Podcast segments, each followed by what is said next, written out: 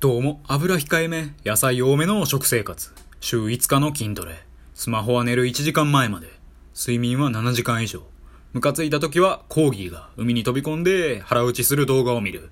これら5つをこなせばハッピーライフを送れると気づいてしまった男、YT です。今日はですね、初滑りっていう、そういうタイトルでお話ししていこうかなっていう風に思います。これはね、忘れもしないんですけど、私が小学校3年生の時の話なんですけれども、まあ、当時授業の一環で茶道について学ぼうみたいな、そんな機会がありまして、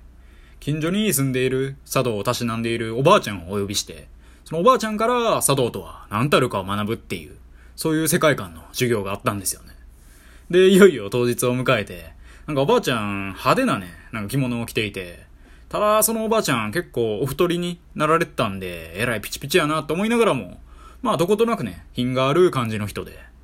今日はよろしくお願いしますわ、みたいな、そんな感じの挨拶から始まって、あなたたちに茶道とは何たるかを教えますわと。あらかじめ言っておくけど、私は厳しいからね、みたいな、そういうわけわからんことを言われまして。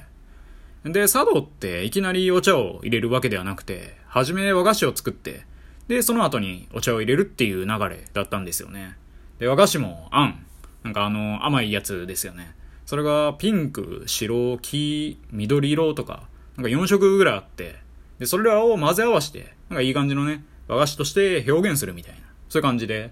確か花、桜の花を表現せみたいなことで、まあピンク色とかあるんでね。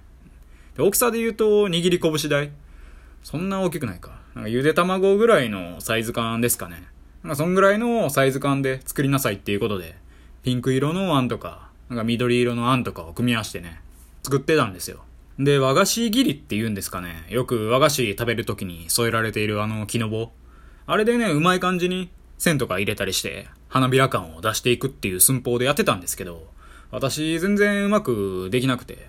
めちゃくちゃのね、なんか泥団子みたいな、うん、色だけカラフルな泥団子みたいになってたんですよね。そしたら、そのおばあちゃん先生がこっちにやってきて、まあ、こういうね、花とかを表現するには、綺麗な心がないといけないのよ、みたいな。そういうことを言われまして。まあ遠回しにね、お前の心は汚いんやってディスられたんですよ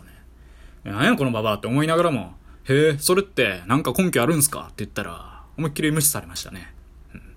で、まあ、茶道のお作法として、和菓子をね、先に全部食べて、で、その後にお茶を飲むみたいな流れらしいんですよね。だから和菓子作って、それをね、先に全部食べろみたいなことを言われて。ただ私はね、どうしてもお茶とね、和菓子を一緒にいただきたかったんですよね。おばあちゃんもちょっと腹立つし、無視してね、和菓子置いといたんですよ。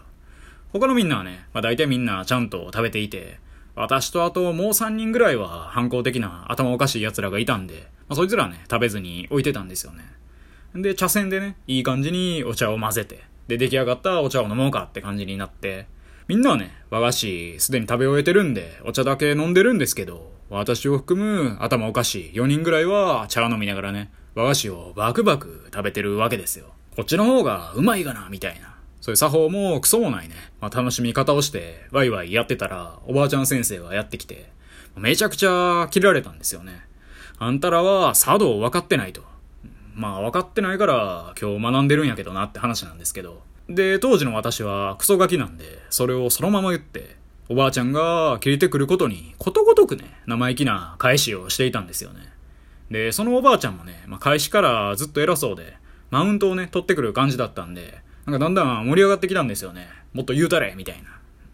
で、盛り上がってて、そのおばあちゃんのボルテージがね、もうかなり上がったところで、私はここやと思ったんですよ。それで、残念ながら、茶道ではなく、邪道でしたねって言ったら、ビビるぐらい滑って、さっきまでみんな笑って盛り上がってたのに、完全にシーンってなったんですよね。で、私思いましたね。ああ、これが滑るってことなんかと。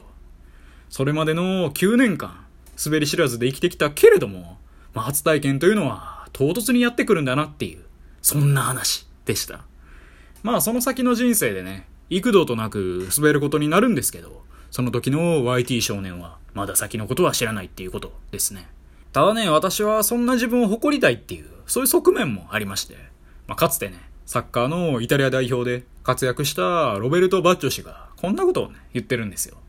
PK を外すことができるのは PK を蹴る勇気を持った者だけだと。PK、パンツ食い込んでる。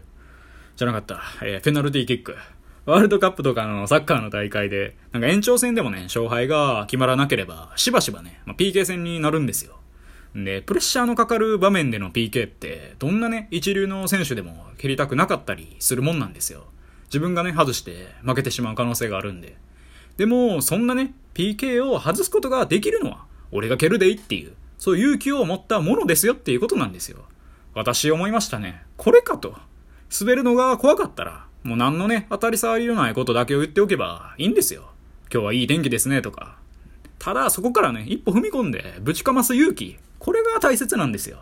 だからね、私は今後の人生も、かっこつけようとして、かっこ悪くなってしまうっていうね、生き方をしていこうと、心に誓ってるとか、誓ってないとか。はい。